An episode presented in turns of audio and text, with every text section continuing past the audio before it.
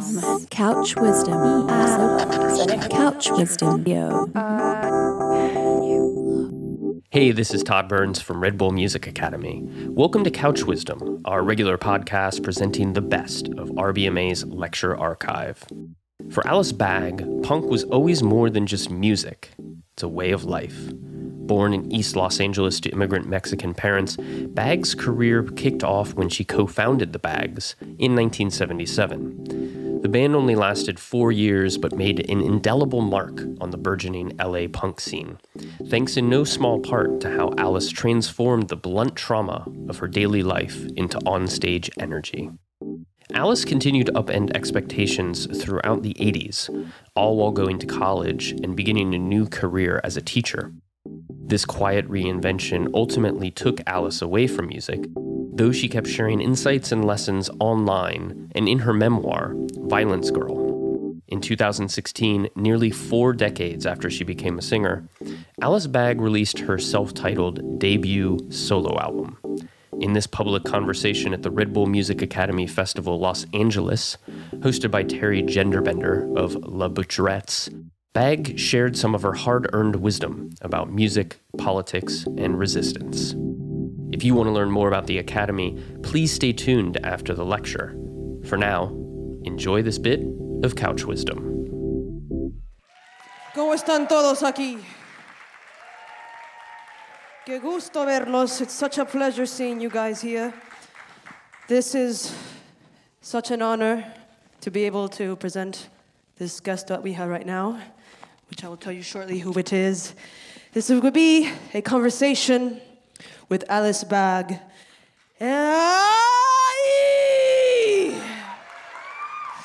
So, how is everyone feeling tonight? Alice? Oh my gosh. I stole it from you. Bandida. How are you? ¿Cómo estás? Dios mío. I am good. I'm so happy to be here with you guys. I am feeling a little bit sick, so if I throw up, we decided that we would work it into the performance. Just be prepared. Yeah. You have to roll with the yeah. punches. Yeah. so basically, here is a living legend. I'm sorry to put you on the spot. I know how hard it could be sometimes to it's, they're not just compliments, it's, it's, it's truth. This is part of history. She's a historical figure in the punk scene, in the feminist scene, and basically in the community. Thank you. She's inspired many people to stand up for themselves and to believe that silence is not the only way, that there's more things in this earth than to keep it locked inside. And you're an inspiration, and, and if it weren't for you, we wouldn't be here. So thank you so much. Thank you. Yeah. So Alice Bag was 19 years old when she became the voice and front woman of one of Los Angeles' most surreal and punk acts, the Bags. Bag played a crucial role during the early years of LA punk, contributor to the feminist movement and community by being an educator and giving endlessly a better herself, not only to the movement but also to motherhood. Bag, a Chicana from East Los Angeles, used her music to traverse uh, issues of gender, race, and class which she would later write about in her in death and in her 2011 memoir violence girl which is a great freaking book. All the books that you've written are amazing. I'm sorry i'm, I'm fangirling but that's a good thing because whew, when do you really get to fangirl in this way right? Okay. So thank you. We had, we had our fangirl interactions yesterday because we were both very nervous about meeting each other so so you, you missed it. You missed the part where we were constantly hugging each other. It's like, ah, I'm such a fan. We'd be in the middle of a conversation and be like, okay, no, no, no, you know what? Come on, girl. Let's get up here.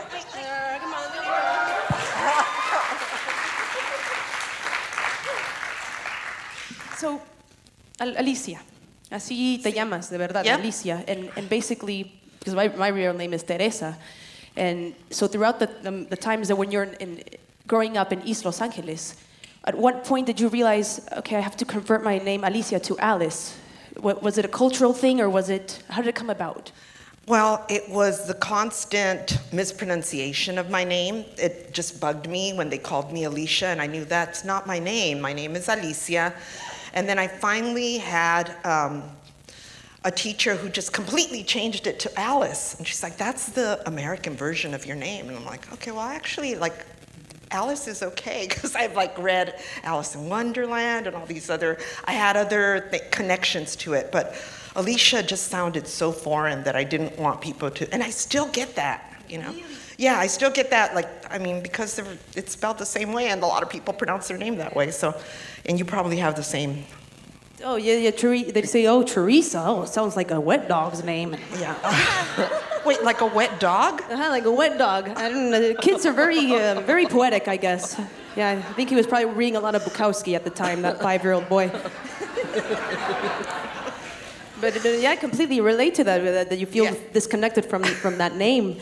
But eventually, you know, you, you have to make it your own. Yeah. Being that you're forming part of a different culture, and and Teri came about as well. So that's why I guess Terry, Alice, but there's still names that you find in a way that you relate to, right? In a way uh, throughout the time. Yeah, I feel like I feel like there is a part of me that's Alice Bag, and I also feel that I can I can also step into a different scenario, like with my family, and if they call me Alicia, you know, it's cool because that's what I grew up hearing. You're, it's part of your roots. Yeah, it's part of my roots. Exactly. Yeah. And, and, and I know you've probably been asked this lots of times, but do you feel like sometimes you're divided into three people? Uh, Alicia Armendariz, Alicia Velasquez, and Alice Bag, or, or do you yes. see them all as the same person? No, and I actually have like, you know, I bumped into, I used to be a teacher, so sometimes I bump into students and they're like, Miss Armendariz, or, you know, Miss, Miss Velasquez, or just Miss. and, and so you're, so finally, when, when you were in East Los Angeles, what was the overall feeling back then in the day when you were growing up in it? Because it's a little different than it is now, or is it big difference? You mean um, in school or in, in, the, in school, my neighborhood? In school, or? in your neighborhood. Let's start with your neighborhood. Let's start with the with the essence of yeah. I where grew, you grew up, up in. in. in East LA in a neighborhood that was mostly Mexican American and Mexican immigrants. So I really, as I was growing up, I really didn't know that there was another world out there. Like my whole world was, you know, people who spoke Spanglish. And, and at home, we spoke only Spanish and we watched only Spanish language movies as a family and, and English language, I mean, sorry, Spanish language like telenovelas were like a ritual at night. But every now and then, like when I get home from school, I, I'd watch something goofy like Gilligan's Island or something like that. And that shaped my understanding of what the outside world was like. But I feel like I had a very um, insulated experience because everybody around me, except for the people who were like the authority figures, you know, my teachers didn't live in East LA. My teachers came in from other suburbs, and most of them didn't speak any, any Spanish at all. And my doctor didn't speak Spanish, and you know the people that were in, in positions of authority were either white or non non Spanish speaking other ethnicities, but not not ever like not ever people that were like me. You picked that up immediately as a little, little That child. I did notice, yes. Yeah, that yeah. I did notice. And, and, and, did this curiosity, when you picked up on it, did it, did it inspire some type of anger or, or just even more curiosity as to why or all types of emotions? What, what did you feel? I think what I felt was like, oh, maybe that's not open to us. You know, like maybe, you know, maybe those people are um, smarter then yeah I, I think i really thought maybe you know that that was not a possibility for me or maybe like people were teachers because they were like like i don't know i almost felt like they were like they were being charitable by coming to my neck of the woods which was not not as fancy as where they had grown up. And i felt like oh they're being so nice coming and doing this nice stuff for us. Yeah i mean i feel i feel like i really started to think that i wasn't um, that that I, I didn't have power. At that point in my life, I really felt like I didn't have power. It would take a little while for me to discover. In, in music, that helped you discover that power, or, or would yeah, you think it was? I, well, music was part of it, but music happened. Well, music happened um, in elementary school. So there was a part of me that felt accepted uh, by my friends, and uh, even though they were not really friends, but my, my classmates, right? Because I had uh, a, a mentor who was uh, my music teacher, who actually got me the first job I ever had was singing for bilingual cartoons. But I think the first moment that I realized that as a Latina or a Chicana or a brown person, because I don't think I even had, knew what a Chicana was at that point, was that when I was 11 years old, I got to go to the Chicano moratorium. And it was the first time that I'd realized, oh, you know what? We're not being treated fairly. And there's a group of us, and we're all going to get together and do something about it. So that was the awakening of feeling like I really do have power. I just haven't figured out how to tap into it. Oh, amen. Yeah. Hey, women. and, and so when you finally, when, when you figured out that there, there's an, an antena, una antenita que puedo utilizar para, pues, to express myself, did you know right away this is what I'm going to do with my life. Not maybe not in a tangible form, but you knew that somehow or this little antenna that you had that you unfortunately that, due to copyright reasons that, that we can't through, play that through here. the inspiration that yeah. Wow. Okay. This is somehow this is going to get me through many anyway, obstacles. Did you have any sense whatsoever? Yeah, I mean, there were all kinds of clues, I think, but they they had to come together. You know, um, like if I go back to my childhood, I had a very supportive father who told me like you can be anything and but it was kind of like a fantasy, you know, thinking that I could be anything, that I could be. He would tell me, You can be president of the United States. And there was a part of me that believed it, but there was also part of me that didn't see it, you know, that's like, there's nobody up there like that looks like me, you know. So it was hard, it was like trying to understand how it was possible when when you looked outside it wasn't there you know? And that's that's still something that happens you know? That's still like i still look and go like you know where's our representation? I know that we should have it. I know that we're powerful enough to get it but it's not there yet. How, how much of a progress do you think is left to be done for, for women in music and, I, and, I, and, and not just women but just you know the minorities i think until we stop like noticing it, you know, until you see, like, you see it so much. I think when I was involved in the punk scene, a lot of people, like, you know, asked me about that time and like how many women and how many people of color and how many gay people were involved in it. And it's always like, oh, well, you know what? I didn't even notice because it was so integrated. It was everybody, like, yeah, everybody was working together that you didn't even stop to think about it. You didn't have to make a statement because it was, you were living that kind of like everybody working together. So when we get to that point where we don't see like like when we don't have to notice, hey, there's women in that band, or you know, oh look, that that that's a really good female drummer. You know, it's like, why do you have to why do you have to point that out? It's like, oh look, that's a really great drummer, and she has two eyes, or he has two eyes.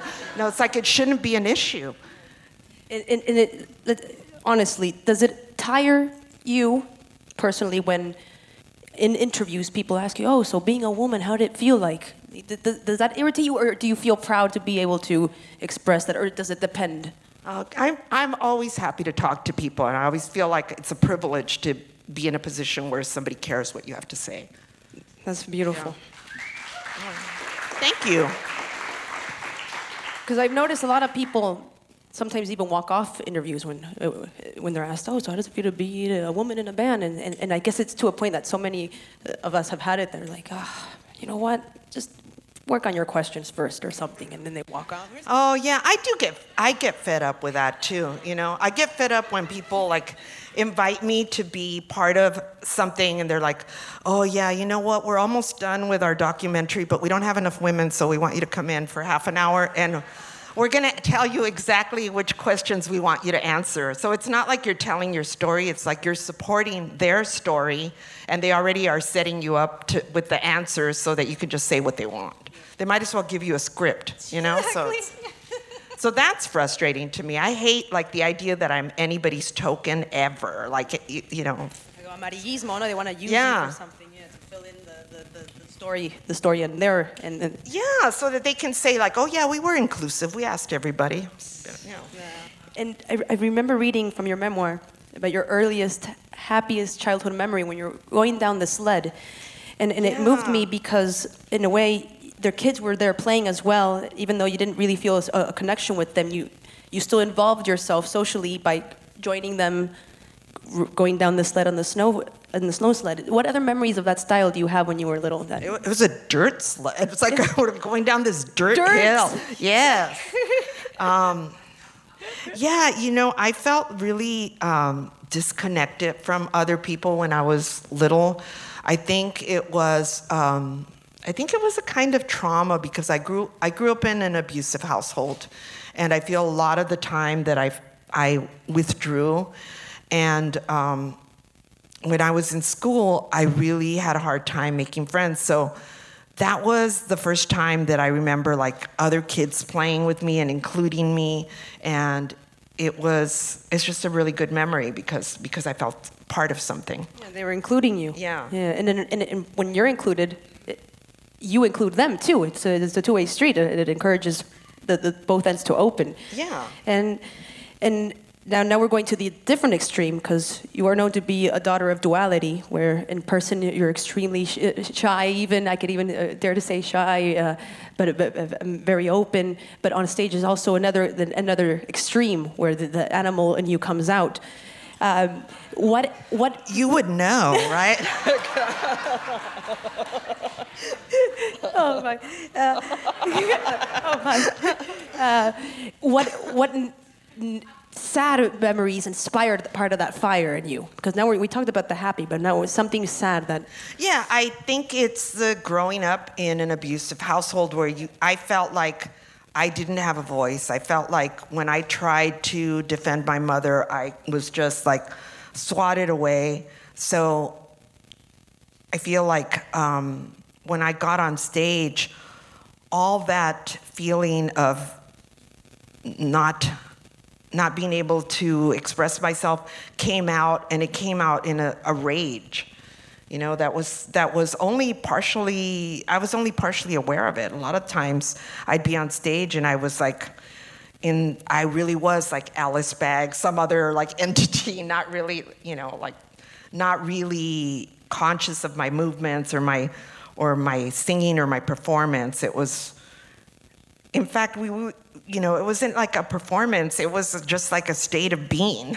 You know, I, do you have that too? Like where you feel like you go into. You live in it, right? You're living it, yeah. Yeah, yeah, exactly. It's not, a, it's not performing now because you haven't pre-planned it. It's not like you're backstage. All right, what move am I gonna do? Okay, on this, on this minute, yeah. I'm gonna do this. But no, no, no, none yeah. of that happens. It comes you, you, your music and, and, your, and your body collide. Yes, yeah. and all your emotions and everything just spill out. Mm-hmm. Yeah. I mean, I got I get that from you too, you know, when you're on stage it's like just it's just raw energy and you're completely you're not you're, it's not rehearsed. You're not acting. You're living it. And that's that's the connection. And that's the connection you get from like a live audience too. It's like they're with you and um, they're stuck. Thank you so much alice. Uh, you mentioned just a little bit now about the sad memories about living in an abusive household, and, and I completely relate to you, uh, two parallel lives that mm-hmm. have that in common. Um, what's your advice? How, how, how did you get through it when you're a kid and you feel so useless and you don't know how to ask or ask for help? You can not much less ask for help, uh, much less understand it yourself. Uh, w- w- how do you get through something like that? I think it's hard when you're a kid, you know, because you don't know that I mean, I remember my mother actually, who was the victim of the abuse, saying, Don't say anything because we don't want your father to be taken off to jail because he has to go to work and he ha- we have to pay the rent. And it was like, so it affected us in so many ways that she actually rationalized it so that he wasn't taken away. So it, it was weird because it was this weird situation where I felt complicit, you know? Um, but, you, but, that, but now you know that's not the case. No, now I okay. know that's not the case. But I, and I think now I also understand abuse as something that's not just you know between two people but it's like it's it affects whole families and i think it's something that you know when when you are dealing with it if you're someone who knows someone who's in that situation, you have to take into consideration everyone that's living in that household because they're all being affected. I specifically remember my mother telling me, I don't want to get a divorce from your father because you need a father, you know, like, so I, I really felt guilty about that because I felt like she's staying in this abusive relationship for me. And, uh, I never wanted that. And you didn't know how to process that. yeah, no, I know. You, I felt guilty, you know, like so. And maybe in her mind, because she was from a different generation, it was like, no, yes. but this is good. I, this of is, course, yes, uh-huh. she was doing it for me. I she genuinely believed yeah. that, and she also genuinely believed that she couldn't just leave. That she believed divorce was a bad thing, uh, and. Uh, and she couldn't just leave and get it into a different situation. She had to like figure out how to make that situation work uh, from Catholic family, right? Yes. Uh huh. Yeah, that's another double texture and, and weights on top of it, right? Because you don't want to feel guilty also for that. You know, the, the big the, the divorce, the big D. That's yeah, it's uh, prohibited. You know. Yeah. So yeah, completely. So we have to, you know, I think as a society, we have to find a way to like not make people who are in these situations feel ashamed for being caught, being trapped in it. Because I feel like you know, I, I think there was a certain amount of shame, you know, like, oh, I did something to, to make myself get beaten up, and now I haven't filed charges, you know, and you feel like uh, there, there's, there's victim shame, which is horrible because what you want to do is like say, no, let's, let's talk about it, let's figure out how we can get out of the situation, how we can change the situation, how the whole family can get some kind of help. And, and, and, and, and, and once you get the help, the, the first important thing is that to detach yourself from, from the shame, you'd say, right? Yeah. The, just detach from yourself from that emotion and, and acknowledge that it's a diff, complete different emotion that's, that you were not born with. And, and, and as long as you're aware, I mean, it's a long process, of course, in the working, but awareness is the first step, you would say? Yeah, I, I think, you know, for me, it took years and years of not even knowing what the hell was going on with me. What, uh, what, what am I angry about? What am I, like, I would go on stage and people would say, like, you know, you were looking at me and I thought you wanted to kill me, you know, you were so mad at me. And I'm like, I wasn't mad at you. Like, and I wasn't even, like, I wasn't even there. I was like, I was into the song, I was into the performance, I was in the moment, and I wasn't thinking about anything, but it was coming out. You know, it comes out of your pores. And when I started writing my book, that's that's when it first um, when I first realized, oh, all this stuff is right there. All I had to do was just, you know, you scratch a little bit, and it's right there, right under the surface, and it all came like just flowing. Yeah. And and and because you're reliving it yeah. especially if you're writing it, you're going into detail and you have to edit it later to reread it again, so you're constantly reliving it. But did it help you find closure? I think it helped me understand myself and yeah, I guess some kind of closure. And I do think that like you said, I actually did relive it because when I was a little kid, I think some kind of defense mechanism popped in and I didn't fully live it. Like I feel like I almost like went into some other place because I didn't remember this stuff for years and years and years. And then um, and then it came it when it when it came back, it was like, you know, it it um, was visceral. You know, I remember feeling nauseous. I remember I couldn't stop crying and just like it was very, very like physical memory of all those things. And and when and when, and when this happened, the the physical part of it. Afterwards, did you feel a sense of calm after the the, the waves yeah, passed through? It took it took a little while, and um, I know that we we talked a little bit about how um, when my mother, my mother, both my parents have passed away, but when my mother was still alive, I did an interview that was that aired on television and where I talked about my father's abuse. And one of my nieces marched over to my mother's house and said, "Why is Alicia bad mouthing my grandfather?" And um, she's my mother said, "Because it's true. This is what happened." And my niece is like, That's not the grandfather that I know. He's not like that. And she's like, No, he's not like that anymore. He's a completely different man. He's changed.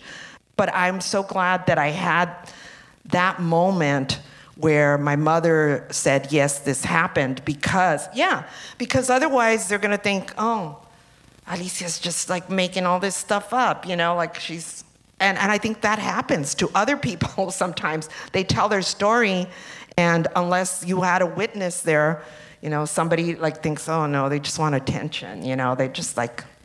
Yeah, or, or some side, some part of doubt, or certain, yeah. some kind of doubt. Uh-huh.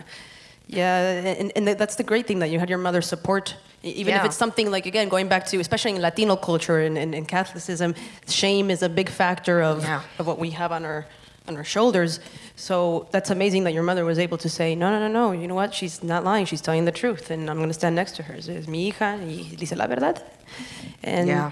now this is where, where what i want to ask you what do you do when when the people in your own family like like your niece well, I'm, I'm, guessing you know that's part of the process. There's healing now. Yeah. There's communication, but what if that person refuses to listen to you and, and, and doesn't want to support you? Do, do you still speak about it either way, or do you wait until you get the per, your mother's or your father's or your grandmother's blessing to talk about the, the abuse that you endured? I just do what's right for me, you know. So if I have to something I need to speak about, I speak about it. And if somebody um, supports me, that's wonderful. I try and surround myself with people who trust me and believe me. And um, and there's always going to be people who doubt and, and who question what I say, and that's their that's their choice. But it's not going to affect me. Um, thank you, thank you.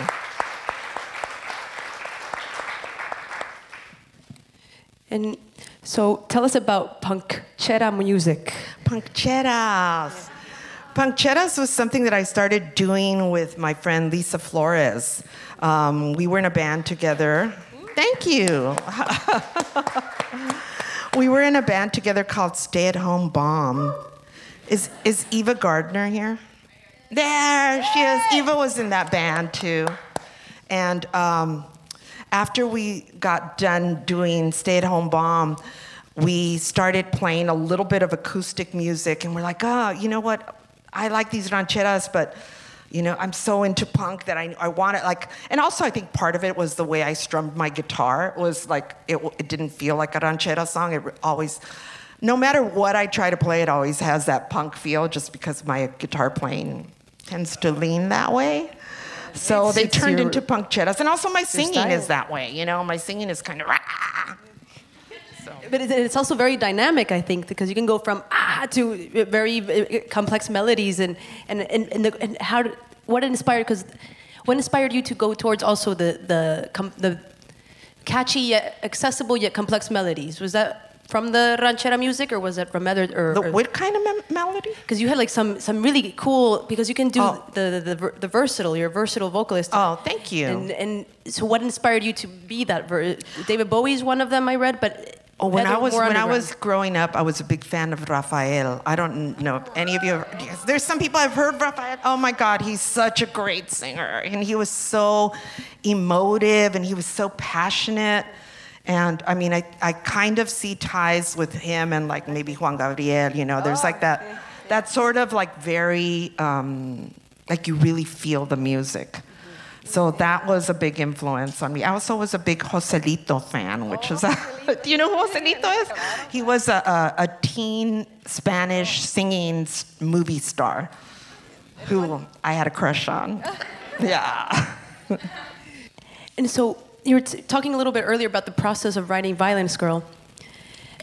When, but what was the one moment that you decided, I want to write a book? Like before the whole entire process, what was the, what inspired that? You, know, it was um, it was a drunk night, and I, I was um, talking to some friends of mine who were working on a play called The Barber of East LA. They had an acting group called Butchlalis de Panochtitlan, which is a great name. And, um, and they asked me to tell them stories about growing up in East LA in the 60s and 70s. And they were buying me drinks. So I was telling them stories. and they're like, These are great stories. You should write a book. And I went home that night and I told my husband, who's sitting over there, and he said, I always tell you you should write a book. I've been telling you for years, and you never listen to me because you only listen to your girlfriends. and then um, I didn't think anything of it, of, of you know the conversation. Then in the morning, he left the laptop on our kitchen table, and it was open, and he'd set up a blog for me that was called "The True Life Adventures of Violence Girl," and it was like, okay, this is a message from him. You can do this. So. Um, if I had thought of it as like writing a book, I don't think I would have done it. But because I had been blogging and I only had to blog one page, I only had to write one page a day, it was like, oh yeah, I can write one page a day. And that's how it started too. That's how it started, yeah. Wow. That's a good exercise too to constantly be putting your mind to work every day. Like even if it's just one one paragraph, let's say, yeah. right? Yeah. Wow. And then it's because eventually it starts adding up. And eventually you have a book. Yeah. Yeah. So any anybody that's like thinking of writing out there, just like write a little bit every day. Yeah. That's how, that's how all. I mean, every book starts with the first paragraph, right?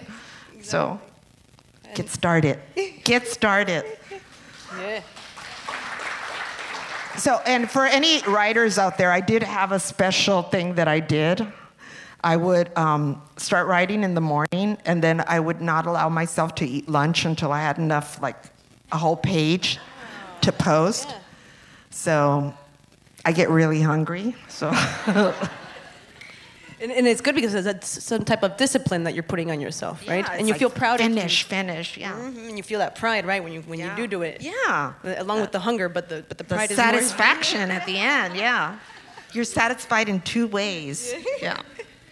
And so you were saying that, that your that your husband was is very supportive, and Yes. that, that's that's amazing. And it, how do you think it's a very common nowadays compared to how it was back, let's say, in the '70s, that that men or women would support their spouses or their or their partners?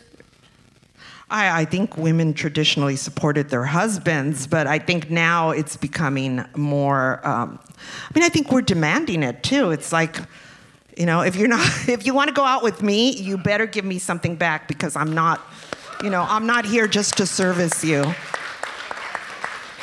Very well said. That's true. Yeah, yeah. We gotta respect each other in in, Yeah. in every way possible. And wow, that got me teary. I don't know why. Nicaragua. Tell me about your trip because you have a relationship with with this country. That you were you spent some time there.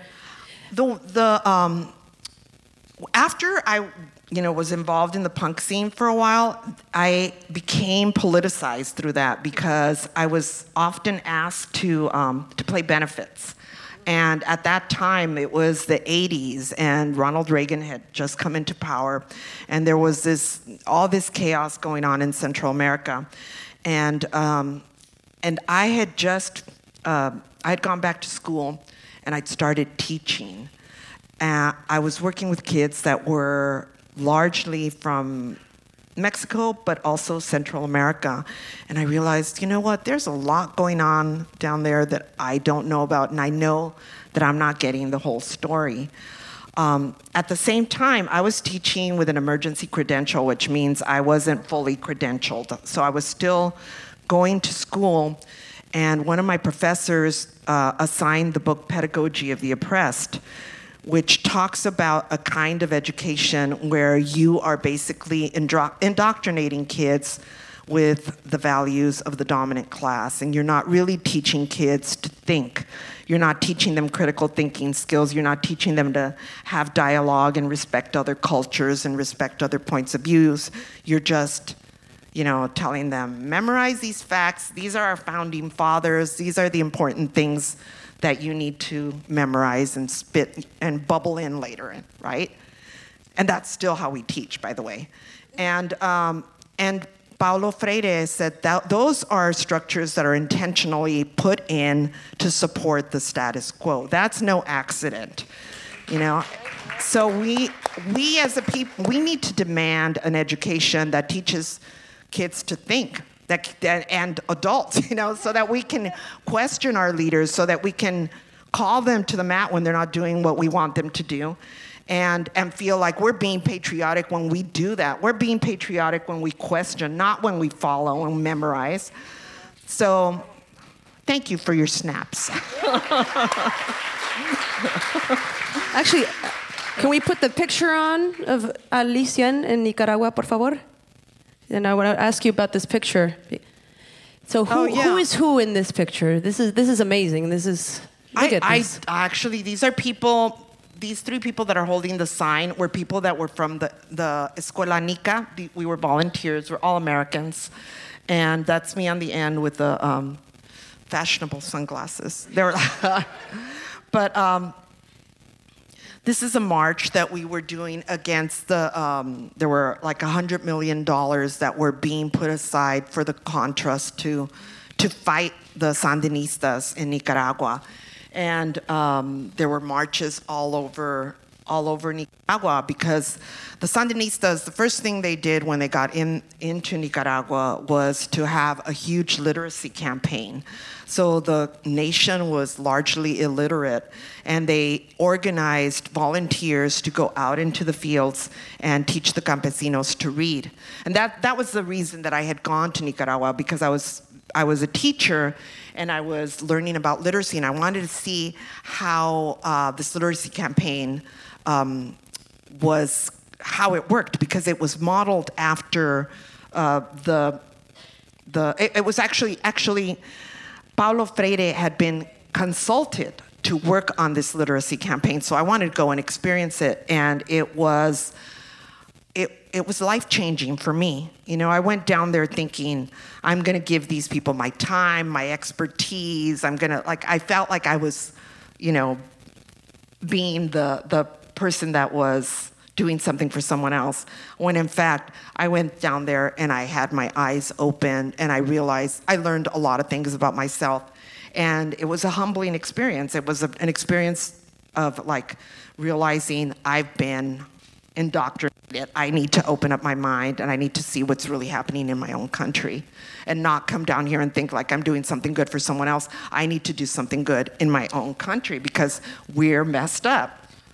So, and we're really messed up right now, guys. we're really.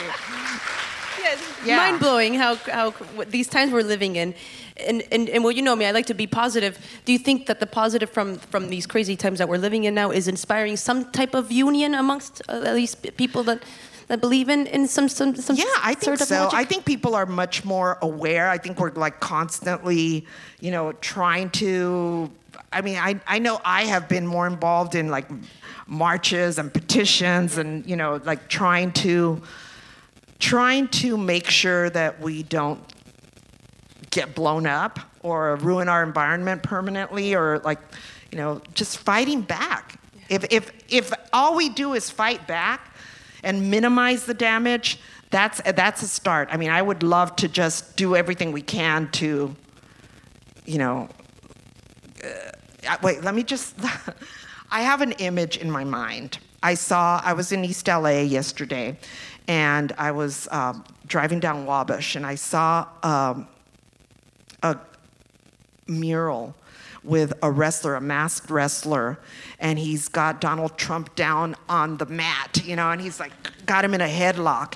And I just thought, that's us. That's us. If we work together, we can like get that guy and make him bend to our will or get out, get him out completely. But um, I really believe that. I believe in the power of the people. I believe in us. So.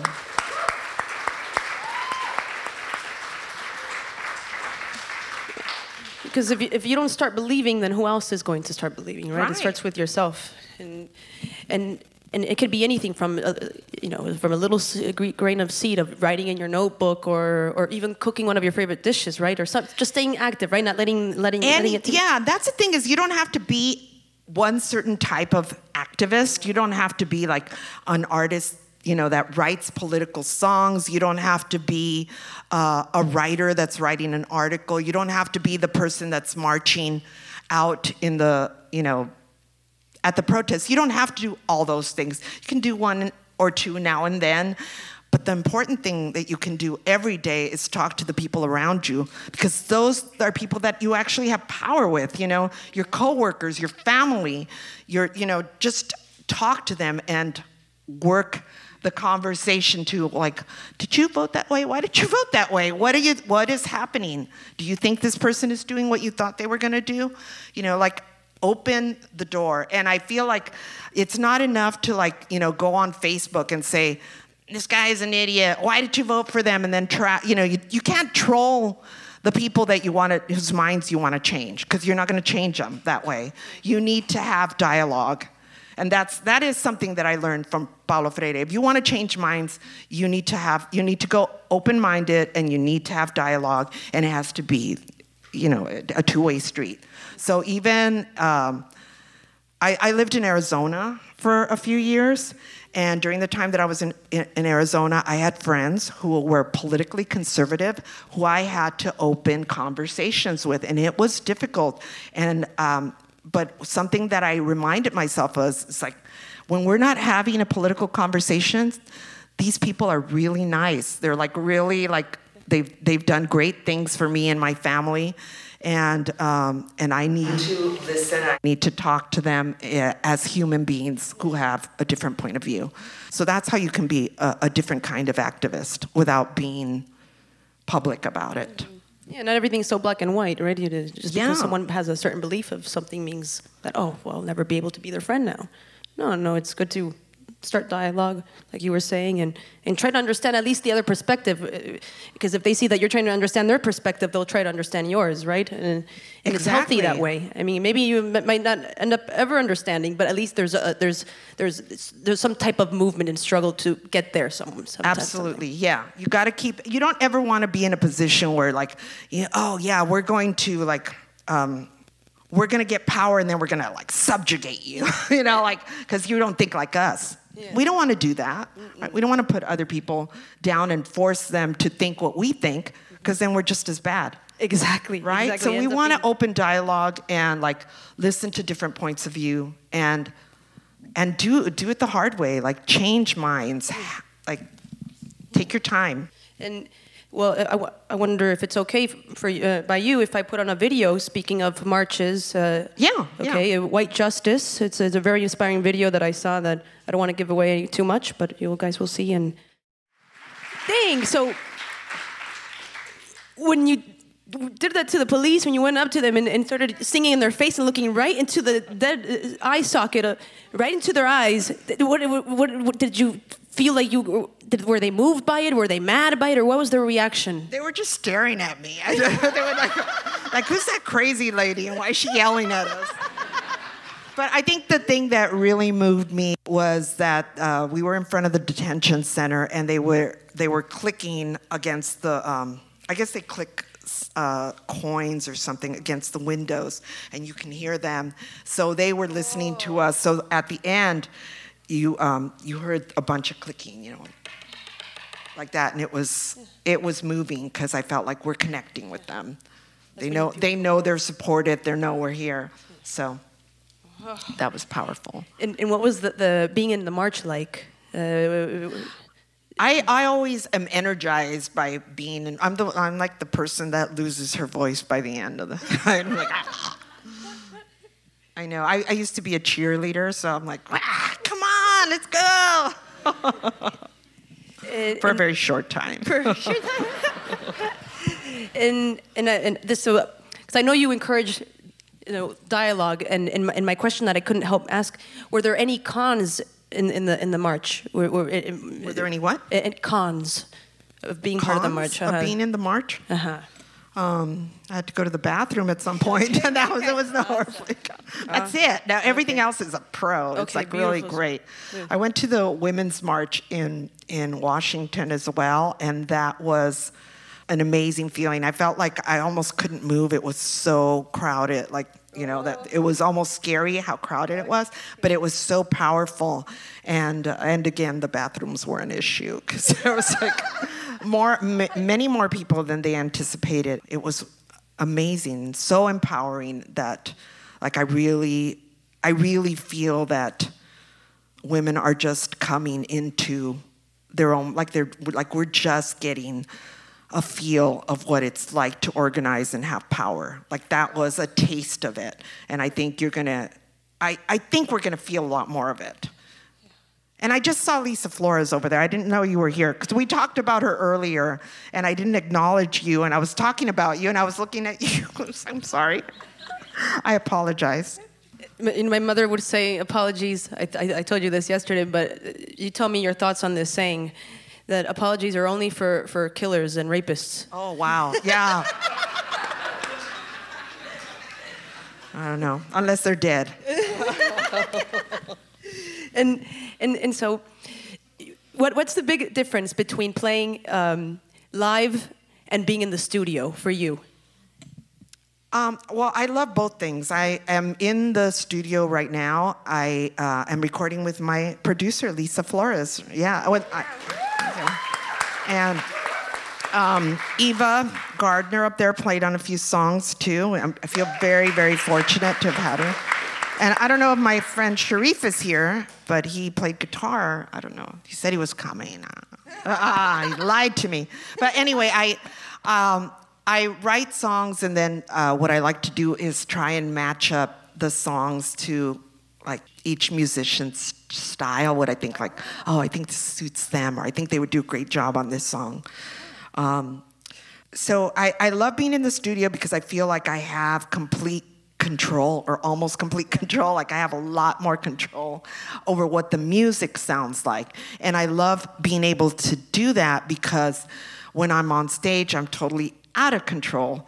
When I'm on stage, it's all about connecting with the audience and it's all about delivering the message and feeling like they're getting it, you know? Like like you. You're the same way I feel. Like you like oh, you're like grabbing them and you're like you're coming with me right? Uh, uh, uh, yes, and, and, and but it's also good to have the band back you up and you know that you can trust them. Yeah, you keep... can trust them. Yeah, They're yeah. like they got you. Yeah. yeah. Ale, she's right there, the drummer of Butcherettes. Yeah. yeah. She backs me up. Yeah, to, you you you have to have a band you can trust, and yeah. they got you. If you go off, you know, like my band, my poor band. Oh my God, how many times have I just like gone on too long? Like, okay, I'm gonna go out in the audience and I'm gonna sing with you and I'm gonna dance over there, and then come back and they're like, where did she go? How long do we have to play this? You know, it's like, but um, yeah, it's good. It's good to have a band you can trust. So yeah, there's both. I need both things. I need the connection with the audience because that really fuels my like, it fills my tank. You know, I feel like that's the payoff. But I also, as a songwriter, I love to hear my songs the way I imagine them. So being able to do that, um, make them sound pretty on the record, and then mess them up live, it's, it's a treat. I get, it's the best of both worlds. well, you want to give me a bruise like yeah. yours, huh? we have to match. Is that a pretty bruise? Yeah. Can you guys see it from all the way in the back? Damn. But it doesn't hurt anymore. It doesn't hurt. Uh, oh, uh, I was playing a show and I was standing up like this, and then I just went like boom, but fast. Not, right now I cheated. This is, yeah, like. It like was that. excitement, right? Yeah, excitement, not not, not anger, because you know sometimes you see one yeah. one person. It just takes one person right on stage to be like like this, and it can ruin your whole night. What, what do yeah. you think of that when you see that one guy like, I, or, or person? I don't know. yeah.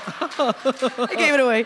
Uh, yeah, I've had that actually. I, I, I wrote about it in my book where I like actually swatted at him and like got his glasses and crunched them up and stepped on them. Uh, yeah, I'm, I'm not nice. I know, you know, sometimes people think I'm a nice person. They're like, oh, Alice Bag, she's, you know, an older woman, she's wise. And like, I am such yeah, I don't know. You're humble. But, but I'll tell you the truth. I'll tell you what I'm thinking, and you, you don't ever have to wonder whether I'm saying, speaking my mind, because I am. Yeah. yeah. No, no room, no time for BS, right? No time for yeah, BS. Life is no. too short. Life is way too short, and that's why you don't think twice about confronting someone if they're. Because why go to a show and then make make me a the party pooper? Why why why spend that negative energy, right? I can yeah. never understand. I mean, would you would you ever do that? Go to a show and just uh, I don't know. You try to understand. You try to understand when we maybe he had a bad day or something. I don't know. I don't know. I, I remember um, having a show once where like the person was so excited that they pulled down their pants and pulled out their um, equipment. you told me about this, Frank. It was at the Starwood, and uh, I was playing a, a punk concert, and my friends pushed this guy out because he was starting to masturbate in front of the stage. Yeah. But we, like early punks, had a powerful alliance of women with stiletto heels who pogoed furiously like goddesses over, over anyone that would get in our way. yeah, because if you're silent about it, then there probably yeah. won't. It would keep happening. Yeah, I was. I didn't even know about it until afterwards. Okay. You know, okay, like they're yeah, like yeah. They were. They, They took care of it. Yeah. They took care of business. And and speaking of uh, the the punk shows, I'm gonna put one uh, video. Okay. From from uh, it's called from the Troubadour, 1978, February 5th. Okay. And, And, um, can I can I just say something before Yeah, we put this on? 'Cause I don't know if if everybody knows that the reason that we wore bags on our heads when Oh, we came yes. out is because the my first band was called the Bags, and we wore bags on our heads. So that was our, our little tribute to that. So now you're going to see the bags at the Troubadour without the bags on our heads. Thank, thank you for.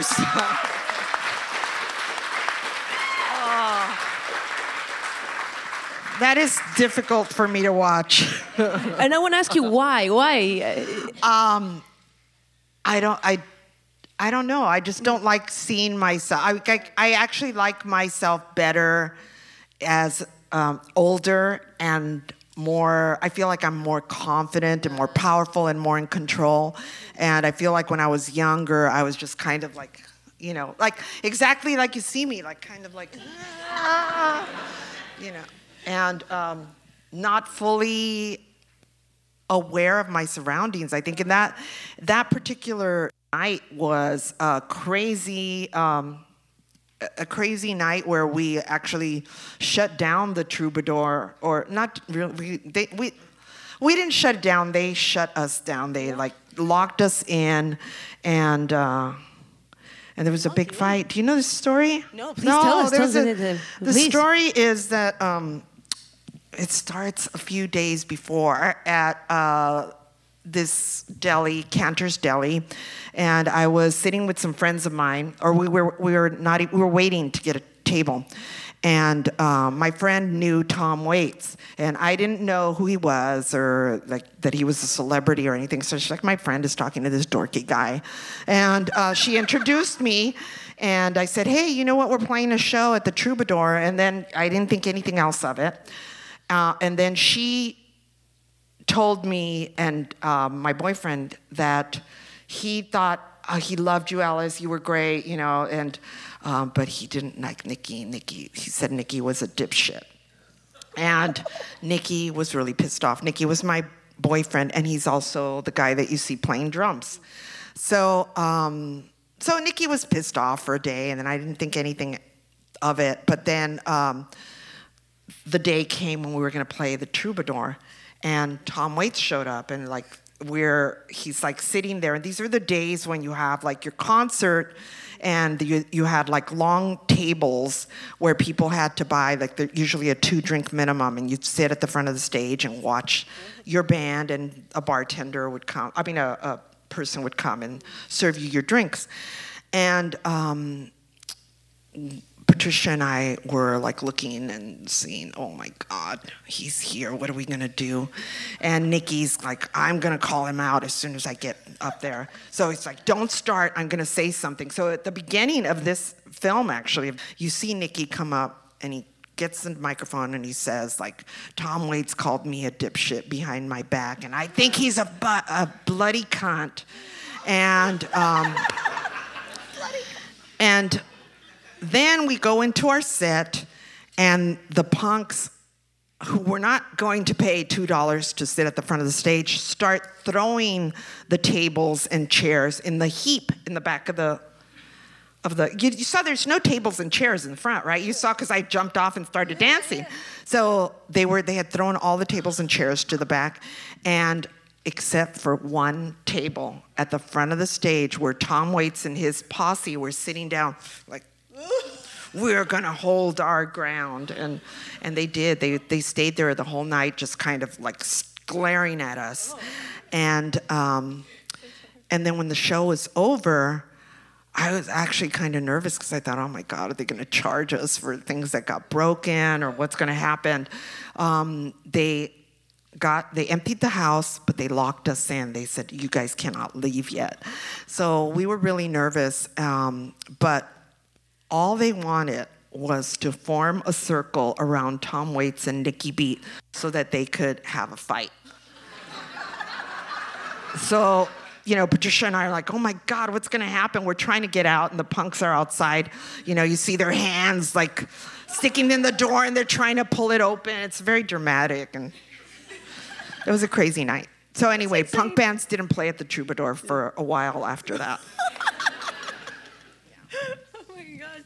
And and so that that basically all that was in your mind when you were on stage, or in that moment no, that like, moment, ah. I think I was just kind of like over it. I, I, I hate seeing, I hate seeing that clip. It's just like, oh God, I look so out of yeah. it. Because basically, no one at that time was doing what you were doing, fishnets and then jumping into the stage. It was unheard of. It, it, you were courageous, and I, th- I think there were women that were yeah. doing that. I mean, I think of like um, the Runaways. I think Cherie Currie wore like corsets and stuff like that, and I think that was probably like I came from a background where groupies were like, you know, they were glamorized.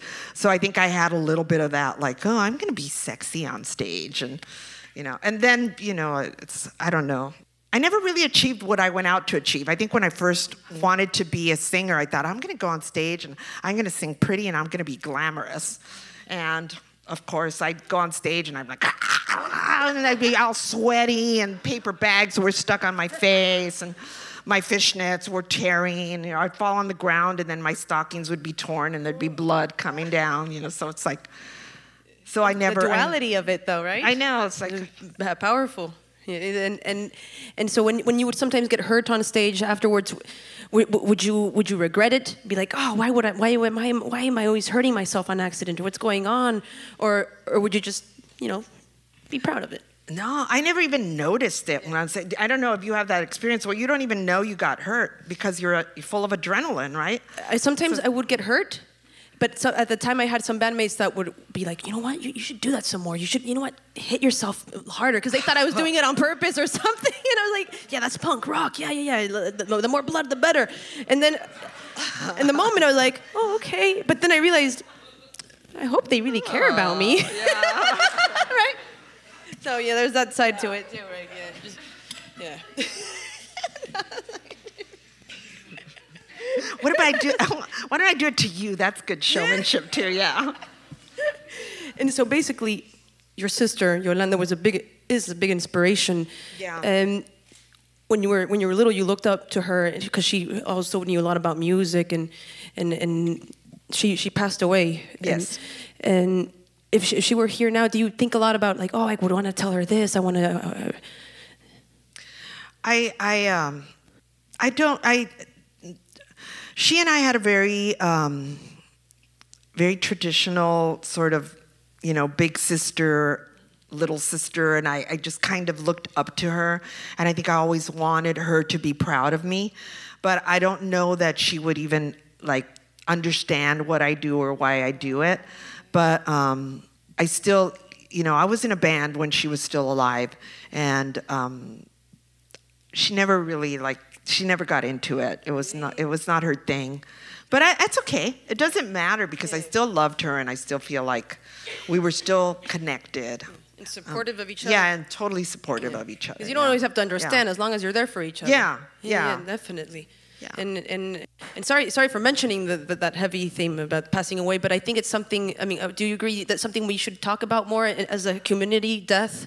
Because yeah, I think I I do. I think it's. Um, you know, like my sister's death was um, like my parents. I you kind of expect that your parents are going to die, but my sister died very young, so it was really like it was really hard on me because um, she had cancer, and I don't think it was like three months from the time I found out she was sick to when she passed away. So it was like hard. Yeah. And, and, your mother, she worked for an organization for, for charity for cancer. Yeah. And my, this was before your sister had cancer. Yeah. My, my sister was actually my half sister, and her father had cancer. And that's why my mother always volunteered for the American Cancer Society. Yeah. And that's when relating to the people that would go in the, to yeah. your house because they weren't used to different neighborhoods, right, or something. Yeah, like yeah. And, went, and and, and uh, I don't want to. Is, is, it okay if I mention it? yeah, go okay, ahead. Okay, go ahead. All right. Uh, so, because a very elegant lady went into Alice's house because her mother worked for a cancer organization for charity, and and so this very very beautiful lady, right? Elegant yeah. with the.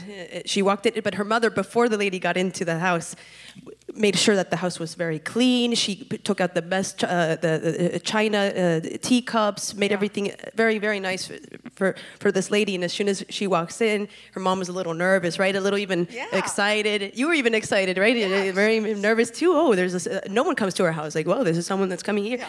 And then all of a sudden, what what what happens after that? So so my mom's trying to impress this lady and woman sitting down, and all of a sudden I'm standing on the side and I see a cockroach walking up the woman's leg, and I'm like, ah! So, and what did you do? What did I'm you like, do? Hey, you got a cockroach coming up here. so um, the woman's, you know, she left. my mom was, my mom was heartbroken. Yeah, but that's the part I didn't understand. Why would she leave? You, you, would always have to roll it with the punch. I know, oh, there's right? A cockroach. Like, ah, let's, let's, stay here. You know. Yeah, well, that's what we say because you yeah. know. But I think some people are like, no way. I mean, it's funny because also like when people have memories, we used to live in. There was a group of punks who lived at this place called the Canterbury, and they write so much about like, oh, there were so many roaches. I'm like, yeah, I grew up with more roaches than that. You know, it's like, it's like and, but there's like it's perspective, right? Like exactly. you have to compare it to something. So to me, it was like not a big deal. Yeah, it's all about perspective. Cockroaches don't bite. Yeah, exactly. they're they're actually very beautiful, right? Wouldn't you guys say? Very, very, okay. okay, we wouldn't go that far. We wouldn't go for that far. Okay, and. Okay, so taking it a little bit to a lighter side, so I guess this conversation may be a little bipolar, but that's basically what it is. You know, there's so many dualities, um, going from death to your love for Archie. Oh my God! Wow. Um, yeah. I, I, I want to just between us in the, in this room. Uh, Archie was one of my favorite comics. Uh, what gra- what made you gravitate towards Archie? That's.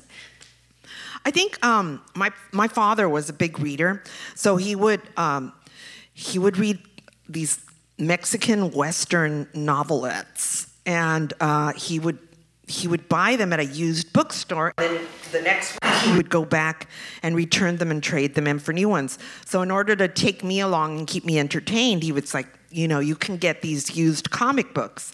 So I would get Archie and um, novel, and I started getting into novelas de amor. And I did also read Memín Pinguín. so I, that's going to be controversial there. But, uh, and Betty and Veronica and um, Little Dot and Dotland and Hot Stuff and all those good comic books. Little Lotta, Richie Rich. I'm just, I'm just name dropping now. and, and, and so you, you, you had a love for comics. Uh, right now, today, do you, do, what, what comics, are you still into comics today or a little less? I, I don't read comics anymore. I was a big um, Mad Magazine fan for a while too, but I I don't really read comics that often anymore. You broke up with them. I yeah, no, I'd still pick them up if they were around. I'd still read okay. them. I did see I did watch the Archie series or the Riverdale. Is, yeah, yeah. yeah, yeah. Did you watch that?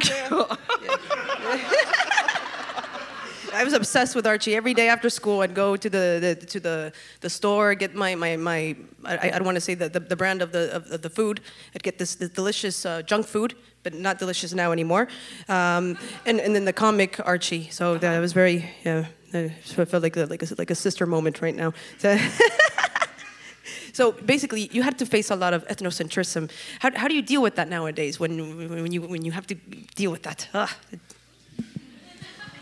Um, I just don't deal with it. I just like kind of, you know, I give back whatever I get. You know, if someone's like cool with me, I'm I'm good with them, and if they like, I'm not a very patient woman. So, you know, yeah, no, I'm not. Do I do I seem like it? you're being very patient with me, right? No, no. I mean, you're like so sweet. You're really, like, I know. She, I, and I met her. I thought she's gonna be like scary, right? she's so intense, and she is just so nice. Oh, thank you. It's, so, um, so you can ask me anything. I'll answer okay, anything good, good. you want. Yeah. Thank, thank, you. Thank you. So, you're, you're, so, you, you, according to you, you're a person of little patience. Mm-hmm. So, what sorts of things are you? Yeah. How thinking? do you? Because I imagine you're more patient now. Uh, how do you acquire that patience? Because sometimes when I get angry, it, without double thinking it, I, I, I, hit a wall and I end up hurting myself. Ouch. How do you jump from that point to just not doing that? Um, I, I guess it depends on what kind of anger it is. I mean, I try and like, like serious stuff that I'm really that bugs me. Eh, I, I write music about, okay. or I try and do something creative with it, um, because I think energy is just you know like if you can wait till you get home, you can write or you can paint or you can do something with that energy. Or you can, you know, write a letter or do something. Um, but sometimes I can't wait till I get home. and sometimes, you know, like there's, you know, there's countless stories in my family about my little outbursts, you know, like um, like the the woman at Costco who got too close to me with her shopping cart. You know, I was like, really? She was like, kept every time I stopped, she would bump me just a little bit, just a little bit, until I finally turned around and just shoved it at her. And it's like, so you know, like I guess I could, if I had the patience, I could have waited and you know gone home and written a song about the woman at Costco. But no, just had to deal with it then. Yeah, yeah man. Yeah, but actually, um, um, my friend Frank, who is here also, uh, she and I have a band where we write about stuff that bugs us, and most it's mostly political stuff. Yeah. It's a good way to vent too. Yeah. You're, and you're not paying for the therapy, also. I know. No, no, I, good, yeah, right? actually, that's what I, it is. I'm a firm believer that punk rock is like the poor person's therapy. yeah. yeah because it's so accepting too, regardless of where you're from, and that's, that's what I always loved about punk music as well. And I remember reading something that you said that that the, the LA punk scene in, in, in, the East LA punk scene, it was very accepting of anyone, especially women, and very encouraging. Do you still feel that it's like that today? I feel like the the places where I go play, where I'm invited, it's like you know. I mean, I feel like I'm I'm I'm invited to those places because they are inclusive. And I don't know if there's like some secret, you know, skinhead club that's very like racist and and and macho, but I don't know of it. I like to me it seems like punk has gone full circle and it's become again like queer and brown and all, not just brown but all colors right? I mean i feel like it's inclusive and it's shaped by it's shaped by by people from all over this city which is a very diverse city so yeah. So i feel like everybody ha- is putting you know it's putting punk back to where it should be which is like messing with the status quo. You don't want to mirror it so if you see a band that's just doing what the last band did and they, you know, have perfect punk rock hairdos and they're wearing their little uniforms and you know, that's I don't think that's punk. I don't think that's very punk. I, I mean, I know some people say like, I've heard people say, "Who's who gets to say what's punk?" You know, like anything can be punk, and I, I disagree. I don't think anything can be punk. How you, can Donald Trump beat punk? I don't think so. Uh, Ooh, I almost spit that out. Oh, sorry. that's amazing. Yeah, because it's very easy to say, oh yeah, that's punk, that's punk, and then yeah. eventually the, the, the, word like love, right? It, starts getting worn out. And yeah. do you think the word feminism is being worn out, or, or what are your thoughts on that? I think the word feminism is being strengthened and redefined. It's being expanded. I was uh, walking my dog yesterday, and I saw um, my neighbor, who happened to be who happens to be a guy, and he had a shirt with like glittery silver letters that said feminist. And I'm like, I love your shirt. And he's like, yes. And so I was really thrilled that it's like, you know, that finally the message has come across that we're not trying to like take anything away from anybody else. There's not a lack of rights. Sorry, these are my rights and you can't have them. There's enough rights for all of us, and we just want equal rights, and we just want equal pay.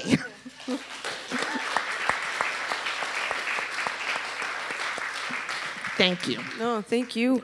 I wanna, I wanna, I wanna, I wanna. Oh, I'm sorry. I get so emotional, and sometimes I feel very ashamed of that, and and, and, and I, sometimes I blame maybe the way I was raised, you know, like, oh, no, no, keep your emotions in, no hagas un show, or, or, or you, you, know that saying, no hagas un show, tere, yeah, no, no, no, but, but, no, but it's good to us. Be, okay. You, can do, you can't do anything.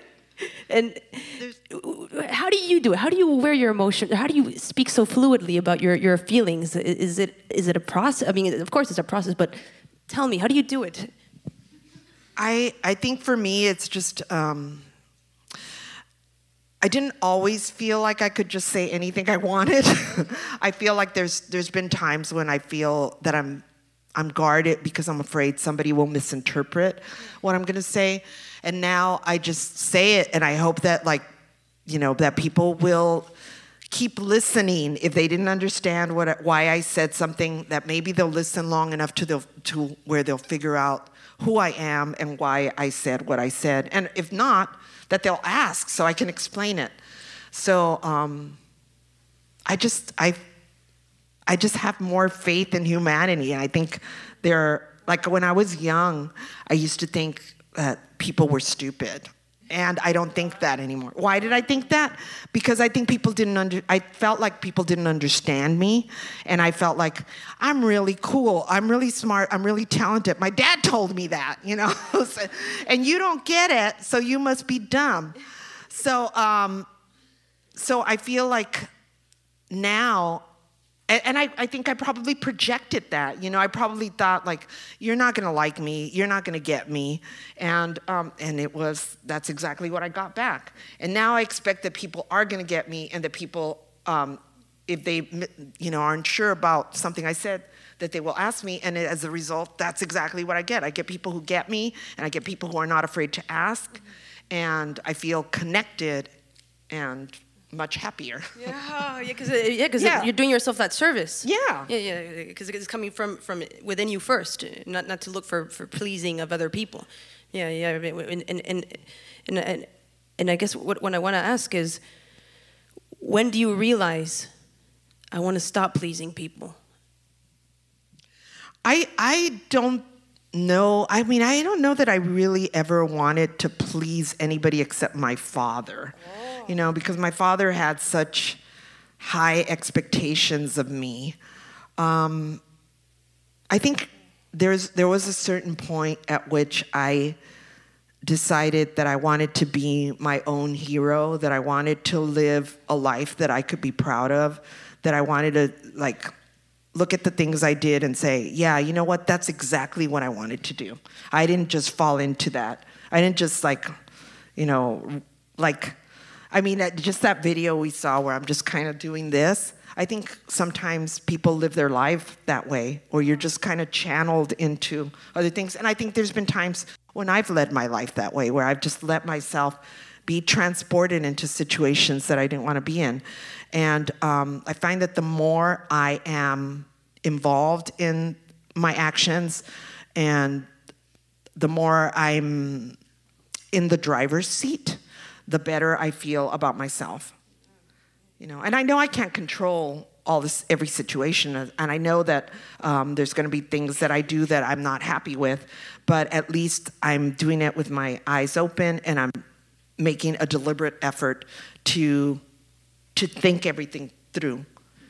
Because if you can count on yourself, then that means other people can count on you. Yeah. And vice yeah. versa. Yeah. That's really. Yeah, yeah, yeah, it's a work in progress with me, but you're an it's inspiration. It's a work in progress so with all of us. You know, we're all a work in progress, and you know, I think the thing is that we all have to, like, I have a song that I just wrote on my new record called Blueprint, where I'm like, check the blueprint, you know? So you want to check, like, where are you headed with this structure that you're constructing, you know? Where are you going in the right direction? Every now and then you should look at where you're going. Yeah, like, those questions. Yeah. Right? Be aware of those questions at, at the very least. And and I want to put a, a, vid, a, video on. Uh, Okay, this is actually this is actually it, it, it, it, linked me to you when I was very little. I was uh, with, with with these with, with Are these. Are you calling me old, Teri? No, no I, I am old. I'm, I'm happy. I'm happy of being old. I like it. I recommend it, you guys. Join me. Yeah. And, uh, at, at, after school, I went to. I snuck in. Well, my, my mother won't like, like this story, but I snuck into to uh, a room full of, of these punk boys and they were watching Decline of Western Civilization, and um, uh, and, and you were you were you were on the TV and, and, and I saw you and I was like oh my gosh what's the, what's the, what's I didn't know that was that even existed because I was my only source of, of, of, of, music education was the Spice Girls just to just to make it clear so for me seeing this was like the like a, a religious revelation and and I would like to put that on if that's okay. I don't know. You think I sound like Sporty Spice? when I saw it, I was just like, wow, why in the world am I finding out about this now? You know, in my in my in my head, and and and then I, I, just want to say thank you for that because uh, imagine just only having that one influence. You're like, oh yeah, the Spice Girls, and um, that's about it. That's all, that's all I listen to. But no, no, but that was a, a rude awakening, as they call it, where you're just like slapped in the face. And this, the, the real deal, it was this, this, raw energy. And, and I wanted to ask you, because, you know, perspectives are sometimes insane, right? It could be, someone could, could be completely enamored by it. But what was your perspective when being in, in that moment or what was the process like how did this oh come my about God. Uh, i am not a huge fan of this um, documentary I, I, I feel very privileged to have been in it, and I'm grateful that I'm in it. But I was very, um, it was a very difficult time for my band. And uh, we were, I think we broke up just a few months after this.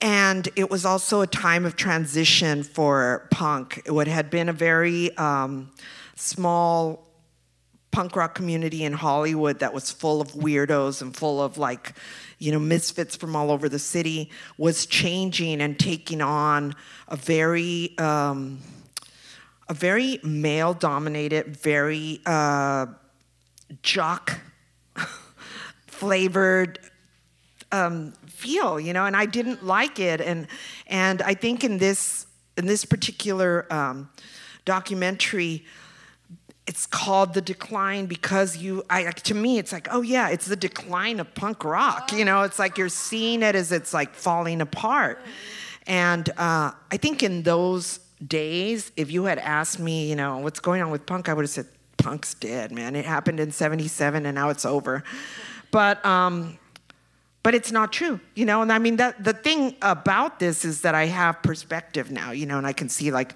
oh a bunch of people who hadn't heard of punk, you know, all, all over the United States and maybe other countries as well, got their introduction from this film.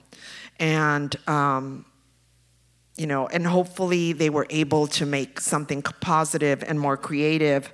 Um, I think there's a few people in, in this um, film that are very, very talented and that represent the original scene. And there are people there that are very talented and represent this new hardcore scene. But there were a large number of bands that were really like the pioneers of punk in Hollywood that were not documented. And, um, and to me, that's sad too, because people who consider themselves punk fans may never hear of you know, the, the, the screamers or thank you, or the weirdos or the controllers, or, you know. You have something to, say, to add, Frank? I know Frank is here, so I feel like the plugs. The plugs are not in that. Yeah, oh my God. And so, t- speaking about documenting these bands, yeah. um, you've been keeping an ongoing uh, interview project called the Women in LA Punk Archives. Uh, uh, what's going on with that right now? Tell me about it. I, um, God, that's that was a few years ago. Okay. I decided that I needed to have women tell their own story because because it was the same sort of thing where I'd have people want to interview me about like the early punk scene and they'd say, "But can you talk mostly about Darby Crash or can you tell me a little bit about, you know, like this particular, you know, group of people that they felt like those were the important people?" And I'm like, "What about all these other people that were involved that helped without whom punk wouldn't exist?" So I decided to interview the women who had been part of the, the early movement because I really feel without the participation of those women, punk would not have been as challenging, as exciting, as diverse, as different and original as it was. The reason that punk is really meaningful is because there were all these group, these groups of people who had not had a voice before, and they had original voices, and um, you hear that. You hear that in punk. It's different than what came before. So it happened, and all of a sudden, nobody was writing about it. We were just being erased from history.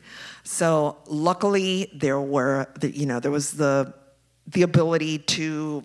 I mean, there's we can now write our own stories. There's and there's an audience for it. You know, there's not. When I was growing up, it was a time where you had to depend on like a published book or a published uh, magazine to tell your to tell the story. And if you were not fortunate enough to have somebody write about you, you were kind of fucked, you know. And now we can all write our own stories, and we can have blogs, and we can have zines, and we can, you know, make sure that that we document ourselves so that we feel like you didn't create this. This is all of us, you know. Uh, I don't want to. I hope I'm not assuming I'm speaking on your behalf, but uh, but, but but thank you for that. You know, if only more more people did that, we wouldn't we, we wouldn't be erased so easily. So thank you, Alice. Oh, thank you. You don't have to thank me, but I appreciate it, Teri.